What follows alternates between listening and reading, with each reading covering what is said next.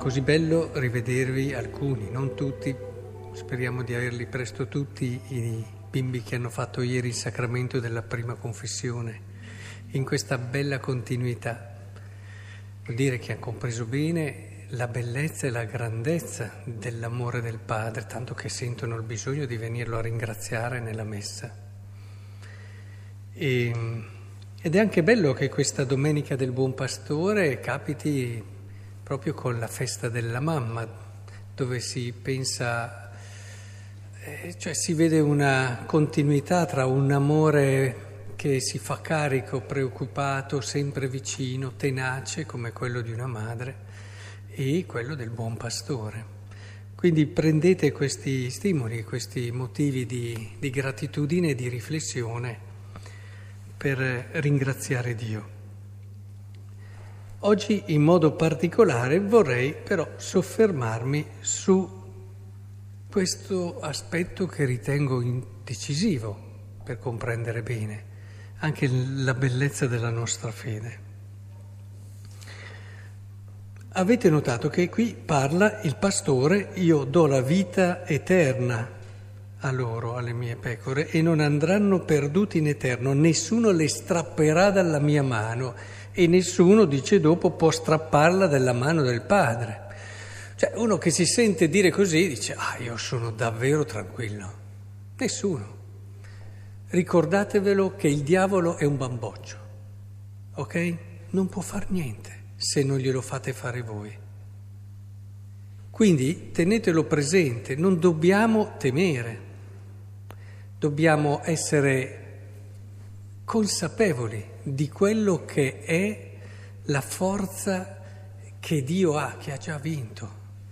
E dobbiamo stargli vicino, dobbiamo stargli accanto. Forza del diavolo è di far credere il contrario. Mm? E allora genera la paura e dalla paura arrivano tutte le tentazioni. Ora, se questo è vero e ci deve dare una grande tranquillità, però capiamolo il motivo vero della tranquillità che è il fatto di essere in relazione con Lui. Se ci avete badato, tutto il discorso di Gesù in questo Vangelo presuppone una relazione e porta una relazione, cioè le mie pecore ascoltano la mia voce, tipico di una relazione vera. Io le conosco il conoscere nella Bibbia è molto di più di quello che è un conoscere intellettuale, è un'esperienza insieme, un condividere, tanto che viene usato anche per dire l'intimità sessuale, cioè ci siamo conosciuti nella Bibbia vuol dire abbiamo avuto anche un tipo di intimità di questo tipo, cioè vuol dire relazione intima e profondissima. Io le conosco ed esse mi seguono. E il seguire è tipico no? di una relazione anche qui. Io seguo una persona con la quale ho una relazione e soprattutto ho una relazione di fiducia.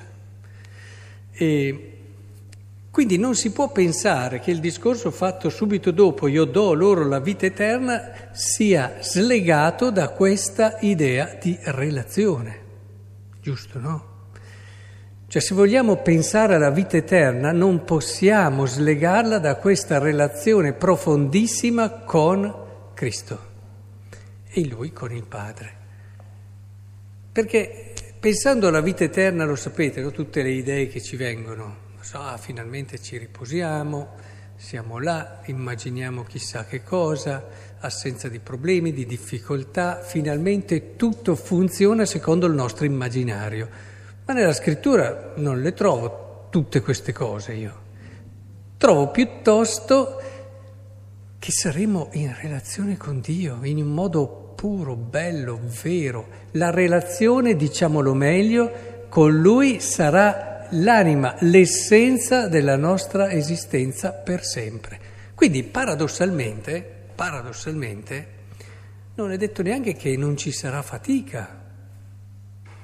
Eh, io ci rifletto spesso su questo, non mi spaventa un paradiso dove c'è da tribolare, mi spaventa un paradiso dove non c'è l'amore, dove non c'è la relazione, perché se il paradiso è pienezza lo vediamo anche nella nostra vita, no?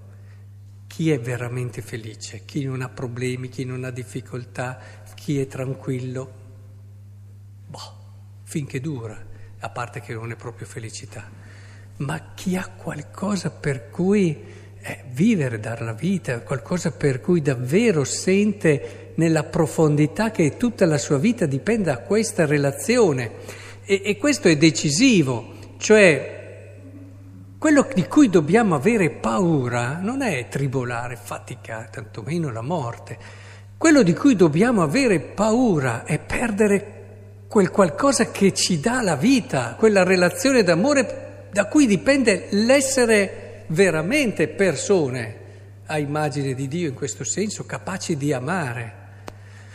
Chi ha amato davvero nella vita, veramente, non eh, che sono sempre amori, però un po' iniziali, diciamo, non so, stiamo insieme, ci ascoltiamo, ci serviamo l'uno con l'altro, cerchiamo di fare il bene dell'altro, ci facciamo compagnia e, e andiamo avanti. No, questo è bellissimo, è una bella esperienza, ma se dobbiamo parlare di amore profondo e vero, parliamo di, del fatto che io sento che c'è qualcuno da cui ruota e dipende tutta la mia esistenza e non attenzione perché sono una persona fragile e ho bisogno di appoggiarmi sull'altro e quindi quando viene meno l'altro io crollo, ma piuttosto perché l'altro e io siamo in cammino verso qualcosa che ci definisce.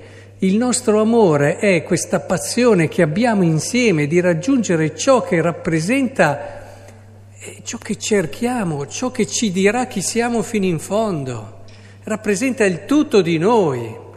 E quando si ama davvero, la cosa che ti spaventa non è tribolare, faticare, ma è proprio perdere questo, perdere l'altro. Questo, questo in questo senso, perdere il senso profondo della tua vita. Ecco, io credo che questa deve essere la pace che ci viene da, da queste parole, la consapevolezza di questa relazione ed è questo che ci deve far desiderare il paradiso, far desiderare la vita eterna, non il fatto del, vabbè, dopo avremo esorcizzato tutte queste cose. Capite come tante volte si banalizza anche. È chiaro che ci vorrà il purgatorio per tanti, ma perché se esci dalla vita che non hai già questa consapevolezza, che non hai già questa esperienza profonda d'amore, eh, fai fatica dopo a entrarci di botto, no? E quindi hai bisogno di un percorso, di un qualcosa che ti porti a vivere l'amore in questo modo. E del resto, eh, pensate, solo i santi arrivano perché già vivono questo, entrano diretti. Ma pensate che belle famiglie quando c'è questa tensione. E ci sono state delle belle famiglie così nella storia, famiglie sante, famiglie che ti hanno fatto vedere come è l'amore, quello profondo e vero, dove non ci si giustifica, appoggia, eccetera, non si sta semplicemente bene perché si va d'accordo e quante volte vi ho detto che quello non è necessariamente un matrimonio riuscito, andare d'accordo tutta la vita e stare bene l'uno con l'altro. Per poter parlare di matrimonio riuscito bisogna che i due crescano insieme, che i due si, siano l'uno per l'altro quel dono che Dio ha fatto perché si riscopri sempre l'altezza e la chiamata bella che hai, la bellezza che hai dentro di te e che l'altro ti aiuta a riscoprire. Questo è un matrimonio riuscito, magari anche più tribolato di tanti altri, ma è riuscito, è riuscito. E questi matrimoni sono matrimoni che ci richiamano e ci rimandano all'essenziale, così anche i consacrati che possono benissimo adeguarsi ad una vita tranquilla, anche loro, dopo un po' i primi entusiasmi e alla fine perdere questa, questo respiro, questa tensione, questa bellezza. E, e, alla fine sono anche poco incisivi in questo senso, eh, perché e se invece mantengono viva questa tensione bella a, a, questa relazione con Dio, che vivono in modo così pieno, così diretto, che riempie la loro vita e si capisce che non ne possono più fare a meno, tanto che dicono quello è un uomo di Dio, ecco che allora c'è la possibilità di arrivare a comprendere e a capire proprio tutto questo e che cosa sia la vita eterna, che pur mettendo qualcosa di nuovo non è che stravolgerà?